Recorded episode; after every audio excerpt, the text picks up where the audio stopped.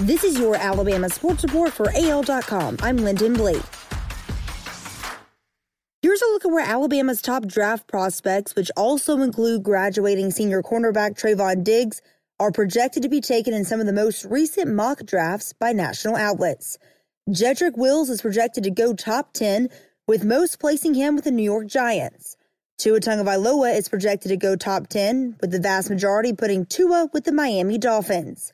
Jerry Jeudy, Xavier McKinney, and Henry Ruggs are projected as first rounders. Trevon Diggs and Terrell Lewis are split, with some outlets putting them as first rounders, others not.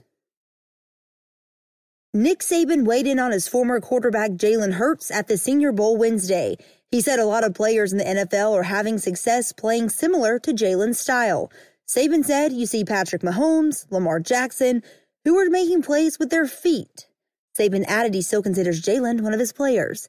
The Senior Bowl is 1.30 Central Time Saturday in Mobile.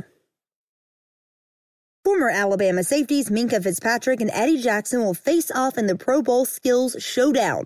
The Crimson Tide alumni are among the 18 All-Stars squaring off in the NFC AFC competition. The Skills Showdown will be televised at 8 p.m. Central Thursday on ESPN, and the Pro Bowl is 2 p.m. Central Sunday in Orlando. Former Alabama linebacker Tim Williams enters the 2020 season without changing NFL teams. On Tuesday, the Green Bay Packers announced that Williams has signed a reserve future contract. A player signed to a reserve future contract can be added to an NFL team's roster when it expands from 53 to 90 players for the offseason on the first day of the NFL's 2020 business year, which is March 18th.